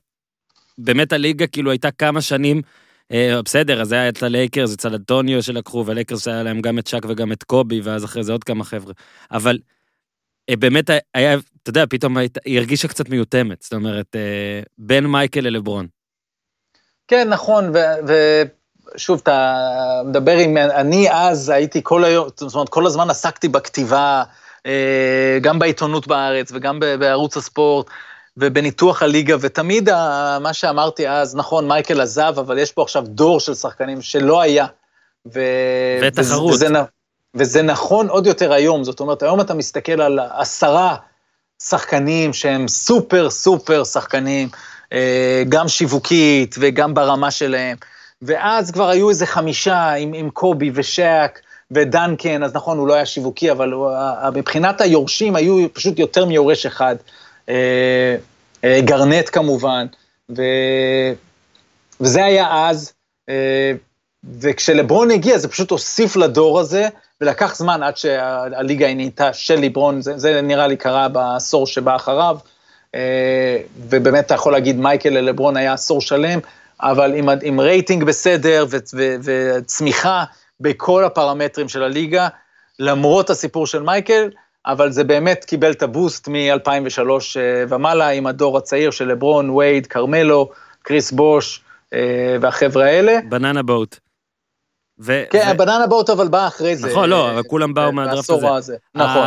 טוב, אז אחד הסיפורים הגדולים, אני, אתה מספר שכמה שאתה היית קרוב לליגה ובאמריקה והכל, אז אני אספר לך שבנובמבר אלפיים וארבע, אני הייתי באמריקה, עבדתי עם משהו עם הצבא שם והכל, יושבים, Uh, בבית אצל uh, משפחת uh, זנדברג, שהייתה כמו משפחה מאמצת uh, בשבילי, אצל חברים שלהם אמנם, אבל שם הייתי, בבברלי הילס טלפז, היית צריך לראות אותי, גר במין uh, ביטני בריכה, היינו בארוחת uh, ערב, משחק ברקע, אינדיאנה דטרויט, זה היה בכלל תשוב, זה היה בבברלי הילס, כן, אבל צפינו אינדיאנה דטרויט, ופתאום אתה רואה גיהנום, גיהנום. באולם, Uh, אתה יודע, גם בכדורגל הישראלי ובכדורגל, אתה רואה לפעמים דברים כאלה, אתה יודע, קנטונה וזה, יש הזיות. אבל שם זה היה כל כך מופרח, הרי זה לא היה רק בעיטה, או רק זה, uh, ארטס, ומי היה שלי? ג'קסון היה? ואיתו גם נכנס ליציאה שם. כן, סטיבן ג'קסון, ואחרי זה ג'רמיין אוניל, אבל הכל התחיל מדחיפה מאוד חזקה של בן וואלאס ל... כן. לרון ארטסט בגרבג' טיים של המשחק. נשכב uh, שם על המזכירות, פתאום ואז... קיבל כוס. ארטסט שהיה ידוע כבחור אה, בעייתי, okay. והוא כבר הכיר את זה על עצמו, זאת אומרת, אתה מסתכל פה על בן אדם שכבר אה, עבר אה, מה שנקרא anger management, והוא אמר, אוקיי, התחלתי פה אירוע, קצת דחיפות ומכות, הנה, אני הולך להירגע בצד, ונשכב שם על המין סוג של שולחן מזכירות okay, כזה, okay. זה בדיוק שולחן מזכירות, ואז חוטף כוס לפנים מאחד האוהדים, כוס של, חשבתי שזה בירה, אבל אז קראתי עכשיו שזה היה איזה דיאט קולה. אתה מבין, על מה? על מה אנשים? על מה, כן. אגב. והכוס הזאת הדליקה לו את כל ה... הוא רץ. את כל מה שיכול להיות, והוא רץ להציע. הוא תקף את האוהד הלא נכון, טלפז. תקף גם את האוהד הלא נכון, אבל גם אם היה תוקף את האוהד הנכון, זה לא היה משנה. נכון, אבל זה רק עוד יותר אדיר. זה רק עוד יותר. שהוא רץ לתקוף את האוהד שקראו לו מייקל ריין, ובעצם מי שזרק עליו זה ג'ון גרין, אגב, כן, התחקיר שלנו גם אוהדים, אף אחד לא יוצא, אף אחד לא יוצא דקי, וזה אירוע שמזעזע את הליגה, כי באמת, הרי הוא באמת דאג לתדמית, ועוד מעט נדבר על עוד סוג של דאגה לתדמית, אבל פתאום, זה הדבר האחרון הרי שהוא רצה לראות, מאלה שחקנים רבים שחקנים, סיפרת על הגרופה הזירודיתי והכל פה זה, שחקנים, ואפילו לא סתם אוהד זורק, שחקנים נכנסים ליציע והולכים לקוט עם אוהדים, זה סיקנינג. זה ממש היה מטורף, ו... וזה היה... הוא שאל לכל השנה, כן, הוא שאל שמונים ושש משחקים, כן. זאת אומרת, זה יותר מכל השנה אפילו, אבל יפה גם לראות ששוב, הוא היה פה בתור המחנך, וה... וההורה והמורה, אבל הוא אומר, ויחד עם כל זה, נסעתי אליו, וישבתי איתו, ווידאתי שהוא מקבל טיפול, ו... ואיך הוא מטפל בבעיה שלו, ואנחנו יודעים שהארטסט חזר מהאירוע הזה, אינדיאנה לא חזרה אותה קבוצה, וזה משהו שליווה אותה הרבה זמן, אבל בסך הכל הוא נכנס ואמר, זה רגע מכונן לליגה הזו, ואנחנו נטפל ברגע הזה, וגם לפני כן וגם אחרי כן, הוא היה הרבה הרבה יותר קשוח בעונשים שלו, ממה שאנחנו רואים היום מאדם סילבר בחמש שנים האחרונות, בכל נגיעה, כל כמעט אגרוף, כל ה... תחשוב כמה חוקים נולדו מהאירוע הזה, של איך שיש אירוע של אימות בין שני שחקנים, אסור לאף שחקן לקום מהספסל, כולל בפלייאוף, פיניקס הפסידה כאן. עד היום אומרים שלא הגיעו לגמר בגלל דבר כזה, כי אמר סלודמאייר עשה צעד אחד, ואז הוא שעה, אבל זאת ההבנה האמריקאית, והיא כל כך נכונה, אנחנו מכאן לא מבינים, מה הרגל שלו שני סנטימטר, בגלל זה הוא מושעה ומאבדים אליפות? התשובה היא כן, כן, כי ככה אתה מנחיל את הנהלים האלה, והוא עשה את זה. אין להם את תרבות היה בסדר, טלפז, אגב, רק... אין, תר... אין תרבות של די, תחליק, אחי, כן. ויאללה, מה קרה כבר, אפשר לחשוב, כדי הוא, להוסיף... הוא לא עליו. לא, כך, כך את המקרה הזה נגיד, אז ברור שרון ארטסט זה גם אימג' רע, ובגלל זה הוא גם uh, קיבל את מה שהוא קיבל, אבל אתה יודע, יכול להיות שאם זה היה קורה פה, אז הרבה אנשים היו כועסים מאוד על האוהד, זאת אומרת, הוא היה במרכז העניינים, איך אוהד בה זורק, ואולי הקבוצה הייתה חוטפת רדיוס, כי אוהד זורק כוס, שם אינדיאנה, הרי, אתה יודע, שם לא קרה כלום בדבר הזה, אבל רון ארטסט בעצם איבד חמישה מיליון דולר, סלר, כן. כאילו בסקורת, כן. על האירוע הזה, ג'רמיין אוניל ארבעה, ג'קסון מיליון נקודה שבע, שלושים משחקים, השכר שלו היה קצת יותר מצומצם, בן וואלאס, ארבע מאות אלף דולר, שישה משחקים, אתה מביא את זה, כאילו, זה החלטה שצריך לקחת, וזה זה, החלטות קשוחות מאוד. עכשיו, תחשוב אבל, הרי אתה אומר, אם זה היה קורה פה, זה קרה פה, עם סופו, הרי הוא היה לו את הדבר הזה, זה ממש קרה אחד לאחד, ולדעתי הוא שעה, לא זוכר, שניים או ארבעה משחקים, ובקטע הזה אני אפילו, אין לי תלונה על הליגה פה בארץ, כי הכל שונה, זאת אומרת, שם הוא יודע שהוא תלוי בכסף שנכנס לו, מהטלוויזיה, מהקהל שבא למגרשים, מהספונסרים, והוא יודע שאירוע כזה עכשיו יכול לגרום להם, הם יכולים להפעיל סעיף פה חוזה ולצאת מהחוזים האלו. הוא יודע שכל הבסיס הקיום של הליגה מותנה באירוע הזה. פה על מה אנחנו מתעסקים בכלל, אוקיי? ולכן בקטע הזה אני, אין אפילו, אין אפילו מה להתלונן, כי הכסף... מתי זה היה, זו, אני רק בודק, זה היה בזמן שהיית במכאי בטח, בגלל זה אתה לא יכול להגיד שאת... לא, לא, זה לפני זה, לפני. אני מנקה אותך, מנקה אותך מהאשמה. אתה נשאר השם רק בהתחת עובד פודקאסט על ירידה עליו במתמטיקה. לקחת את זה קשה, אני מבסוט אותך. לא, ממש לא, ממש לא. אני בעד אנשי המתמטיקה. שתדע שדווקא בגלל הציון שלי אני מרשה לעצמך. טוב מאוד, טוב מאוד. אגב, ציון שלך הוא נקודה אחת פחות מהציון שלי. סבבה, ויש מצב ששיקרתי בנקודה למעלה, אז הכל טוב. אבל רק אז להשלים, שבליגה פה היא ליגה שמקבלת כספים מובטחים, נגיד הטוטו זה היה אז, ערוץ הספורט עם הזכויות של עשרים שנה כבר, אז זהו, אז מול מי מנהלי הליגה צריכים לתת דין וחשבון במצב כזה של אירוע כזה, אבל זה לא היה המצב של דיוויד סטרן, והוא הבין שהוא כל הזמן צריך לחשוב על אותו מדיסון אבניו ועל אותה נייקי ואדידס, הוא רוצה שהם ילחמו על שחקנים, ואם התפיסה היא שזה שחקנים, אלה שחקנים שהם פרחחים, שהולכים מכות עם אוהדים, אז אסור שזה יקרה הדבר הזה, וזה מוביל לאירוע של הקוד לבוש. כן. והקוד לבוש, זה יחד עם הניקוי של התדמית, מאותו אירוע בפלאס בדיטרויט, הוא לא יכול להרשות לעצמו, שזה יתפס כליגה שכונה. עכשיו נכון, יש הרבה שחקנים שבאמת באו מהשכונה, ומי שהפך לסימן העיקר של כל הסיפור הזה, אלן אייברסון, הם בגיע עם השרשראות, ואנשים אהבו את זה, הם התחברו, he's our guy, אנחנו רואים את ה-אן בי איי דרכו, ואוהבים אותו יותר ממייקל, ויותר מקובי, כי הוא שלהם. לא מלוקק. והכל, לא מלוקק, והכל בסדר מבחינת דיוויד סטרן, והוא אומר, עדיין לא, הוא יבוא עם חליפה, ואם לא עם חליפה, אז זה צריך להיות מסודר, ובלי שרשראות, ומה לא עשו לו אז, כולל אייברסון, ובאו ועשו, לקחו תמונה של אייברסון, שהיה מלא בכתובות קעקע, וניקו את זה בפוטושופ, ושמו את זה במגזין, כדי להראות את מה שסטרן עושה, ובא בריינט גמבל, שהוא איש טלוויזיה מפורסם ב-אייץ' בי או, ואמר שדייוויד סטרן נוהג בהם, כמו uh, בפלנטיישן, שאני לא יודע איך לתרגם okay. את זה. שדות uh, הקוטנה? כן, בדיוק, ב, עם, עם הסחר בעבדים, וסטרן אומר, וגם אמר עד לא מזמן, שתמיד האשימו אותו בזה, במיוחד שיש לך את היהודי, היהודי שמנהל את האפרו-אמריקאים, מה לא הלך שם סביב הסיפור הזה, אבל הקוד לבוש הזה הצליח, העלה אותם לדרגה של, הם אומרים, הנה, אני מאקרון, לברון אומר, אבל אני גם שומר על עצמי, ואני, הנה, אני אעשה תוכניות טלוויזיה, שאני מביא את החברים שלי, ואנחנו שומרים וזוכרים, ויודעים מאיפה באנו, אבל אנחנו גם יודעים לשחק את המשחק, תקרא לו הלבן, המסחרי, ולהיות נקיים, וזה עבד לכל הצדדים. בואו רק נגיד, קודם כל, אתה יודע, זה בהתחלה היה כזה מכל הבאגישרס, כל החולצות הרחבות והכל שרשראות, ללבוא יותר לקי, זה היה מין שלב כזה של מאוד חליפות, שאני זוכר גם נראו כל כך מגוחכות עליהם, עכשיו זה, עכשיו זה מין פתרון ביניים כזה, הרי עכשיו זה הם פשוט, אתה יודע, יש את ראסל ווסטברוק וכל זה, כן. הם נהיו מובילי אופנה, ו- וכן יש פתח, בוא נגיד, להתפרע, אבל אולי מה שאתה אומר, זה פשוט הכניס וגדל והתעצב אחרת. ועכשיו נכון. זה באמת אולי השילוב הטוב, שהם מצד אחד לא מתביישים לבוא עם ביגוד, אני אקרא לו מזעזע, כמו של ראסל ווסטברוק, כן. אבל הכל נראה בטעם, ונראה מאוד כן. מצליח וממותג אפילו. לגמרי. לגמרי. עוד פר...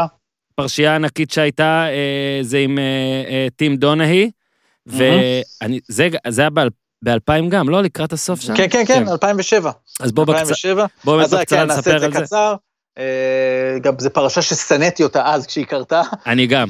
אין לך הרבה מה לעשות עם זה, שופט שהוא אשם בזה שאימר על משחקים שהוא שפט, כמובן זה הדבר הכי נורא שיכול לקרות לליגה, אין יותר גרוע מדבר כזה, אולי כאילו רק שחקנים שיאמרו על המשחקים שהם משחקים בהם, הוא ידע שהוא חייב לנקות את זה, והדרך שלו הפעם הייתה כמובן לזרוק את טים דונהי,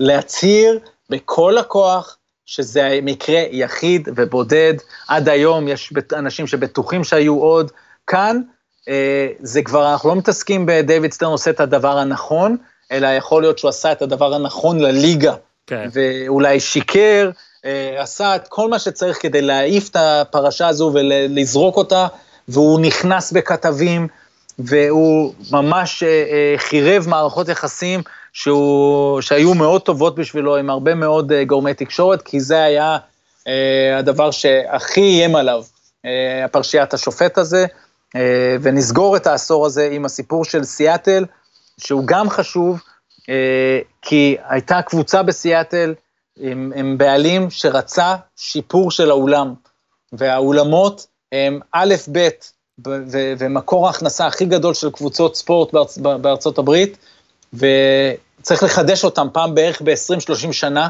כי אחרת הם נשארים מאחור מבחינת הפוטנציאל יצירת ההכנסות, וכשהבעלים של סיאטל הלך לעירייה, ובדרך כלל הם היו עושים הסכמים שהבעלים משלמים חצי, וה... והעיר משלמת חצי, דרך ארנונה, דרך מיסים על uh, תיירים, אבל בשביל זה צריך להצביע, ולאשר כזה דבר, mm-hmm.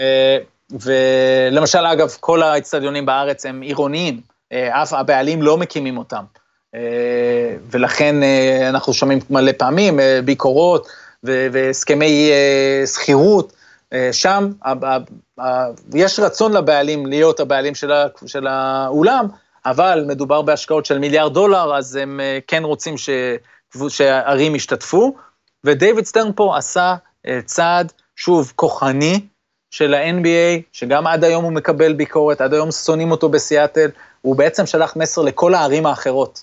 תקשיבו, אם אתם לא תוודאו שאתם תשתתפו עם הבעלים, הבעלים שלי בעצם, זה מה שסטרן אומר, בסיפור הזה לא תהיה לכם קבוצה, וקבוצה שווה המון כסף לעיר, ותיירים, ומקומות עבודה, וכל הסיפור הזה, הוא היה אגרסיבי מול סיאטל, באמת מכרו, סיאטל לא אישרה את זה, מכרו את זה לקליי בנט, שהיה ידוע שהוא רוצה לקחת את זה לעיר אחרת, לקח את זה לאוקלאומה סיטי, עיר יותר קטנה מסיאטל, אבל יש לה קבוצת אן בי איי, ולסיאטל אין עד היום קבוצה ב-אן בי איי. ועכשיו מנסים מדברים על שאולי יחזור, ואולי כן, אבל רגע לפני, לפני סוף העשור, לפני שאנחנו מגיעים לשעון שנות ה-עשרה, ב-אלפיים ותשע, אירוע פרובינציאלי שאנחנו אוהבים. With the twenty-third pick in the two thousand nine N B A draft, the Sacramento Kings select Omri Caspi from Rehovot, Israel, Tel Aviv. אז בואו רק נגיד, אגב, כל מה ששמנו עד עכשיו זה קולו של דייוויד סטרן, כן, לאורך השנים, ויפה שכיהודי חובב ישראל, הוא פחד לטעות כנראה בשם, אז הוא כזה ממש... צריך להגיד והכל, אבל אלפיים ותשע, השחקן הישראלי הראשון ב-אן בי איי, סטרן מכריז על זה, אז זה גם משהו שקרה, וזה אולי מעביר אותנו, אגב, כן צריך אולי טיפה, אתה יודע, הסתכלתי עכשיו על התוצאה שהייתה בדטרויט, אינדיאנה, כשהמשחק הופסק, זה הופסק איזה ארבעים וחמש שניות לסוף, ולאינדיאנה, היו לדעתי שמונים ושתיים, התוצאה הייתה תשעים ומשהו, שמונים ומשהו, צריך להגיד, התחלת נגעת על זה בקצר, מאוד היה חשוב גם, להוסיף נקודות למשחק, להוסיף כן, שהסקור יעלה, כן. לא רק איך השחקנים מתלבשים, אלא גם איך המשחק מתלבש, וגם בזה הצליחו בענק. נכון, אז זה גם קרה תחת סטרן, שנות ה-תשעים, זה הכדורסל הפיזי, הניק שיחקו מול יוסטון כן. בגמר, שבעה משחקים, כל התוצאות שמונים גבוה או תשעים נמוך, ופשוט עשו חוקים חדשים, בעיקר ההנדשק, הרחיקו את קו השלוש באיזשהו שלב גם, לרווח יותר את המשחק, לעזור לשחקני התקפה, אז, אז לגמרי סטרן לקח את זה לשם, והבין שזה חשוב, וזה היה צעד מאוד מאוד נכון. כן, גם יותר פי ג'י כזה, יותר, יותר ידידותי, גם עכשיו השחקנים מאוד, הם הרבה יותר חברים, זה הרבה פחות קשוח, וזה דברים שנוצרים כן. עם, עם הכוונה, זה לא סתם. נכון, נכון, אז זה, אז זה אולי טוב עסקית, והרבה אוהדי כדורסל כן. פחות אוהבים את זה, אבל אה, אין ספק שזה גם הלך לשם, ברגע שאתה לא נותן מכות למייקל ג'ורדן כל פעם שהוא חודר לסל, אז יותר קל לך גם להיות אה, אח שלו אחרי ולפני משחקים, וכשנפגשים באולסטאר, אה, אז זה, זה חלק, אה, סוג של אה, תופעת לוואי שבאה עם זה, ועוד מילה אחת רק על מה, מה עושה אה, סיפור כזה כמו קספי, אה, ולמה היה לו חשוב את הסיפור של הבינלאומי, כסף, זה הכל. זאת אומרת, ברגע שגרמניה יש לה כוכב ב-אן בי איי, זכויות השידור שהוא מקבל מגרמניה, אה, קופצות אה, פי לא מאה, אלא פי אלף. זה יכול להיות שלושה מיליון דולר, ופתאום, אה, או פי מאה בכל זאת, אה, שלוש מאות מיליון דולר למדינה כזו. וזה סכומים אה, יפים מאוד. וכשאתה מוסיף את זה, כמובן יאו מינג, שנכנס לליגה. זה באמת, זה ענק. אז, אז, אז שם את סין, אה, שאתה צוחק מהימים, שהוא חיכה שלוש שעות לפגישה, כדי שהם יסכימו לשדר קלטת וידאו בחינם. אז הסיפור הזה של הבינלאומי עד היום, הוא סיפור מאוד מוביל בליגה, ובשנות האלפיים הוא גם מכניס את ה-Basketball Without Borders, שזה גם איזשהו, איזושהי יוזמה לטפח את הכדורסל, לעזור לכדורסל לגדול, כדי שיבואו לו שחקנים מאפריקה, ומאוסטרליה ומכל מקום בעצם בעולם. עד היום זה רץ בהצלחה גדולה, והיום הם חיזקו את זה גם עם אקדמיות, כשהמטרה המוצהרת שלהם זה להביא שחקן מהודו, כי הם יודעים, בהודו לא יודעת לייצר שחקן. ישראל למשל הצליחה לייצר שחקן, ועכשיו כנראה מייצרת עוד אחד, ו... ובמדינות שהם חושבים שהם לא יודעים לבד לעשות את זה, הם באים לעזור. זה הכל החזון של סטר. כן, וב-אלפיים ואחת עשרה, בתחילת העשור ה... בוא נגיד האחרון, שלוש שנים לפני סוף תפקידו של הקומישיונר הרביעי, מגיע, מגיעה ההשבטה הרביעית.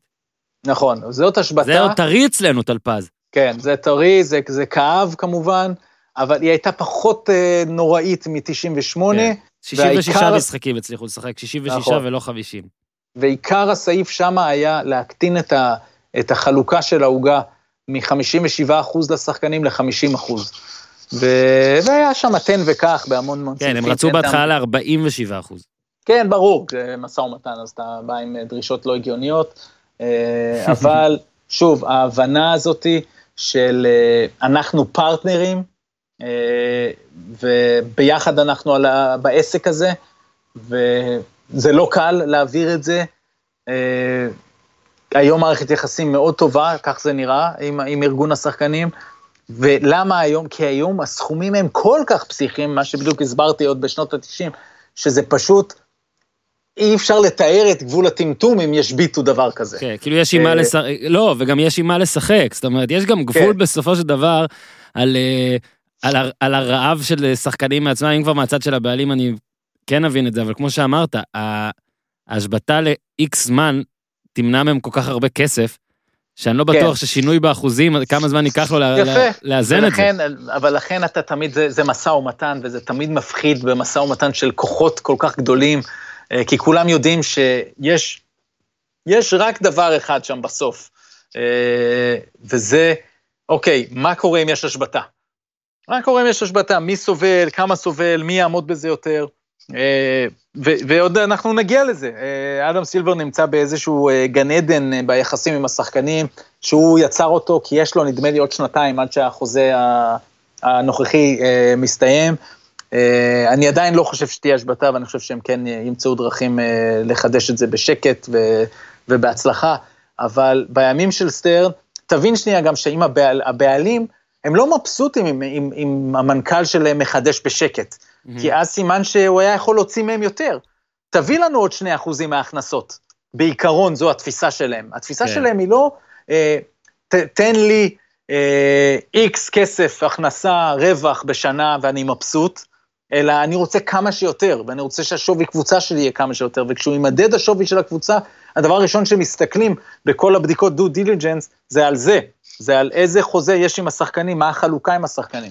אז כל זה נכנס לתוך התמונה, בקיצור ב-אחת עשרה הוא מצליח לצאת מזה, מתוך זה גם כן ניו אורלינס הייתה בקבוצה בבעיה, והוא היה חייב להיות בעלים זמני, בתור מנכ"ל של הליגה הוא גם היה בעלים של ניו אורלינס, וזה הוביל לעוד אירוע מעורר מחלוקת, הטרייד הגדול שהיה אמור לשלוח את קריס פול ללייקרס, אבל הוא בתור הבעלים של מה שקרה, ניו אורלינס התנהלה, ללא בעלים, אלא עם ג'נרל מנג'ר, שמבחינתו אישר הסכם של טרייד, ששלח את קריס פול ללייקרס, ודייוויד סטרן כבעלים של ניו אורלינס, הודיע, לא, אני לא רוצה. עכשיו ברור שבנוהל תקין, המנכ"ל, סליחה, הג'י אם של הקבוצה, לא מאשר הסכם בלי אישור הבעלים שלו. אז פה יש גרסאות סותרות מה קרה, האם סטרן אישר או לא, אבל האם זה סטרן המנכ"ל שמנע את המעבר של קריס פול לקבוצה גדולה כמו הלייקרס, כי היה אז רחש בחש גדול של הרבה קבוצות בינוניות וקטנות, איך יכול להיות ששחקן כל כך טוב ועכשיו פשוט מגיע ללייקרס ועוד מקבוצה בלי בעלות, סטרן טוען עד היום שהוא עשה צעד כבעלים הזמני של ניו אורלינס, הוא אמר זאת לא עסקה מספיק טובה ואגב בזה הוא צדק, אבל עיקר הטענה הייתה שהוא פעל בניגוד אינטרסים, והוא עשה את זה דווקא כי קבוצות אחרות לא רצו שקריס פול יגיע ללייקרס, אז זה היה צעד מה שנוי היה במחלוקת. קורה אם? כן. בדיוק, שנוי מאוד במחלוקת, אבל בסופו של דבר סטרן צדק, וזה גם היה טוב לליגה, לא טוב ללייקרס, אין ספק, לקח להם המון זמן עד שהם הגיעו למצב שהם היום, זה היה שקיעה אז של קובי אה, באותן שנים. שקיעה מאוד איטית. מאוד איטית, יקרה. יקרה, אבל ששמרה את המותג גם. נכון, בטח. אז אל, אל דאגה למשפחת בס. הכל טוב. ו... שני, ו... שני, שני דברים קטנים עוד, אז רצית גם לדבר בקצרה, על, עכשיו אנחנו כבר עם שלושים קבוצות, אז זה דיברת, אבל עוד דבר זה גם אתה יודע, הכנסות על בעלים, ואולי זה מביא אותנו גם למה שקרה דווקא אחרי שהוא אה, כבר הלך, ואולי הדבר המהותי הראשון של, אה, סי, של סילבר עם אה, סטרלינג. נכון, אז ה... בעצם בכל השנים האלה הוא כונס את הבעלים של מינסוטה בסוף שנות ה-תשעים, על העסקה מתחת לשולחן עם ג'ו סמית, אה,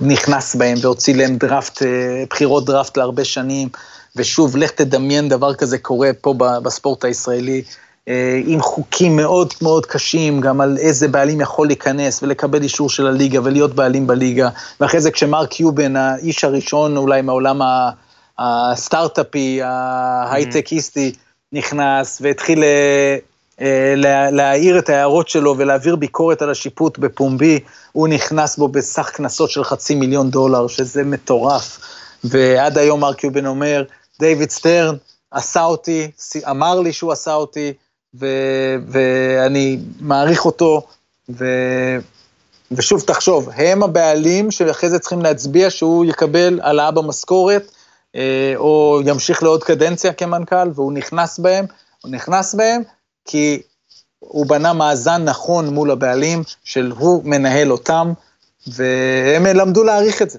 כן. לדעתי, תראה, יש קטע ששמרתי לסוף, איתו ניפרד, אבל יש קטע שביקשת, ואפילו לא סיפרת לי למה. With the third pick in the twenty eighteen N B A draft, the Atlanta Hawks select Luka Doncic from Ljubljana, Slovenia and Real Madrid. קודם כל, אני יכול להניח למה, אני יכול להניח למה זה כאן, כי א', זה בטח מהפכה שנפרצה לגמרי, אבל בעיקר, בעיקר, בעיקר, אי אפשר לעשות פרק אל בי בלי להגיד את השם שלו בפודקאסט הזה, אז הנה. אבל עכשיו אתה תיתן את הסיבה האמיתית. אה, לא, אז, אז אני רציתי את הקטע הזה, כי זה הממשיך הדרך, mm-hmm. בעצם, אדם סילבר, בדיוק. ממשיך הדרך של, של, ה, של העשור הזה, אה, היו לנו המון בחירות דראפט מצוינות בעשור הזה, ו- ויכול מאוד להיות שבעוד אה, חמש עשרה שנה, אנחנו נסתכל על אה, סיכום עשור, או, או, או אחת עשרה שנה, או עשר שנים, ובעצם זה יהיה הרגע אחד החשובים של הליגה הזו, אבל כן, מבחינת אדם סילבר, איך שדיוויד סטרן בעצם הוא מחליף אותו, סילבר חותם על החוזה הגדול, שש שנים עשרים וארבעה מיליארד דולר עם E S P N ו-T N T, כשהוא משאיר ל-N B A T V מספיק משחקים, כדי שגם האירוע הזה יצמח עם מה שנקרא הליג פאס, שאנחנו מכירים עד היום, ולכל אלה שאומרים, ש, שמשחקים, שכמות המשחקים תרד, הסיבה שהיא לא תרד זה בדיוק הבאלנס הזה שהליגה צריכה, היא צריכה להכניס המון כסף מהטלוויזיות, שמשלמות להם כסף מובטח, אבל גם להמשיך למכור מספיק משחקים, כדי שאחד כמוך יקנה את זה פה בארץ. קניתי. ו... קנית. אגב, ו... זה הם חכמים, והם עושים אוטו-ריניואל, וזה כל שנה ממשיך, ואני לא זוכר, אז יפה מאוד. בדיוק. בדיוק. אני איתם. באחד כמוך, וכמובן בכל העולם, והם מצליחים לעשות, ואז הם גם לא תלויים בגופי השידור, וזה העולם הטלוויזיה שאנחנו רואים היום, ה-O T T הזה, של כמו נטפליקס, שהגורמים בכל העולם בעצם מוכרים ישירות לאנשים, אז זה עוד דבר שחשוב להגיד, הייתה ביקורת על סטרן בשנים האחרונות, ואיך שאדם סילבר בא ועשה את החוזה הזה, אז הם אמרו, אתם יודעים מה? אולי סטרן לא כזה גדול, הוא הביא אותנו רק לחמישה מיליארד דולר, הוא היה יכול להביא אותנו לשמונה, כי היום אגב הליגה מכניסה תשעה בערך אה, בשנה, אולי קרוב לעשרה. כן, אז, כן. לא, אז, אז כשיש לך אירוע, אה, אה, גוף קטן שצומח בטירוף, אז אתה רוצה להגיד, וואו, המנכ"ל הזה גאון, אבל תמיד יהיה מישהו שיכול לבוא ולהגיד, וואלה, היה אפשר להביא פי שתיים. אה, אז נגד זה אין מה לעשות, ותמיד יהיו כאלה שיגידו את הדברים האלו, אין ספק שסטרן הוא הגדול מכולם בספורט האמריקאי, כקומישיונר, סילבר ממשיך את דרכו בהצלחה רבה, ועמד אולי במשבר הראשון שלו, ועדיין עומד במשבר הזה עם סין אה, בשנה הזו, ועוד יבואו לו גם ימים פחות טובים. כן, וסטרלינג שהיה באמת הדבר הראשון שהוא עשה, שהראה טוב, יש פה, אתה יודע, דיברת על, מש, על, על הביצים של סטרן, על הקשיחות שלו, אז זה גם מראה איך בן אדם, שמע, אני בטוח שהיו עוד סעיפים ועוד דברים, אבל הקלטה של בעלים שמתבטא ככה, נכון. ופשוט ז, זרק אותו מהליגה, זה, זה גם דבר, אתה רואה פה, ב, נגיד בכדורגל הישראלי, יש שמועות על בעלים שעומד לבוא פעם רביעית, ונראה שאם הוא ירצה, אז לא יצליחו לעצור אותו, זה כן. באמת יפה אז, לראות. הסילבר כזה בא, ו, וממשיך את דרכו של סטרן ישר עם הסיפור של סטרלינג, וקיבל על זה המון קרדיט, כי היו רבים שאמרו שסטרן היה עוד היה צריך לטפל בסטרלינג קודם, והוא הכיר אותו שנים ולא אהב אותו שנים, אבל uh, בא בסוף אדם סילבר ועשה את מה שעשה, וזרק אותו, ושוב, זה מראה את ה... איזה, איזה כוח יש בתפקיד הזה, ואיזה אומץ יש לעשות את זה. שוב, כאילו, מי הבוס של מי פה? אתה לפעמים לא מבין. ו... נכון מאוד. זה... ו- ולא סתם, סטרן קיבל תשעה מיליון דולר, אני חושב, ב-סי או לשנה, ואדם סילבר מקבל יותר מזה, כי הליגה מכניסה הרבה יותר, וככה זה המנכ"לים ברמות האלה, זה, זה, אלו סכומים לא נתפסים, אבל הם מקריבים את כל החיים בשביל זה. ולך תדע אם רפואית, השטף דם במוח הזה קשור ללחצים שהוא עבר שלושים שנה בתפקיד, או לא, באמת אין לנו איך לדעת. אגב, רק נגיד שגודל, הקומישיונר של הפוטבול, הרוויח שלושים ואחד נקודה שבע מיליון דולר בשנה, היו דיבורים שהוא ביקש ארבעים ותשע, אני עוד יודע אם נתנו לו, אבל אני אומר, גם עם הלחצים וזה, אני חושב שיש לך, יש לך מצנח זהב להתרסק איתו. טלפז, תודה רבה. כן, אני חושב ש... אני חושב שבהצלחנו ב... בהצלחת ב... כמה זה? שמונים וקצת דקות, לסכם, בוא נגיד, שלושים שנה, ו-שלושים שנות, יותר מ-שלושים שנות עשייה, אבל שלושים שנים כקומישיונר, אולי ארבעים פלוס, חמישים כמעט שנות עשייה של, של סטרן. לדעתי הצלחנו להעביר עד כמה האיש הזה היה חשוב, בכמה אירועים הוא השתתף, הצליח, הפסיד, אתה יודע, מן הסתם הוא היה מאוד... הוא לא היה קונצנזוס אף פעם, בעיני נגיד הציבור, תמיד היה את אלה שסנו ואלה שכעסו, והשחקנים שאהבו, אז הבעלים סנו וכעסו ולהפך. הקטע האחרון שהכנו, וזה יהיה אחרי שניפרד, הוא מהדרפט האחרון, שהוא הכריז על הבחירה השלושים של פיניקס, ובכך העביר את השרביט למעשה לסילבר, בכלל בדרפט הזה הוא מתבטא וצוחק עם הקהל, הרי היו שריקות בוז לא אחת ב... אני חושב בשנים האחרונות בכלל. כן, בשנים זה נהיה איזה טרנד כזה. כן, ועם זה הוא התמודד. אז תודה, תודה לטלפז. רק נגיד שכנראה שבלי דיוויד סטרן אין את פרק אן בי איי בפודיום. אין את פרק, אין. יפה מאוד. זה אולי הדבר שצריך להגיד. כן, היינו צריכים להתחיל עם זה. אולי אני אשכפל את זה, אני אשכפל את זה. טלפז, תודה רבה, ועכשיו איתי, אנחנו ניפרד עם הקטע הארוך, סתם, של הדקה האחרונה שדיוויד סטרן הדרפט האחרון ב-אלפיים וארבע עשרה. ביי ביי טלפז. יאללה ביי. Pick in the twenty thirteen N B A draft. The Phoenix Suns select Nemanja Nedović from Belgrade, Serbia. He last played for Lake Tuvos Ritas in Lithuania. This concludes the first round, my thirtieth first round, which is approximately approximately nine hundred picks, and I want to thank the fans here in Barclays Center for your hospitality and enthusiasm, and let me say what a privilege it's been to do this for the last thirty years, and to welcome the tremendous young men.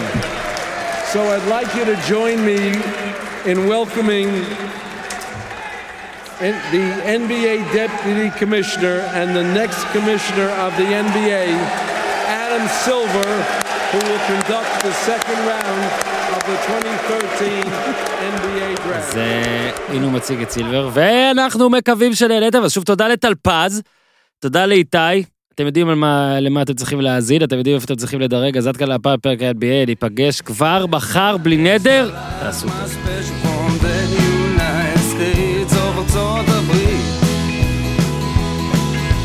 טוב.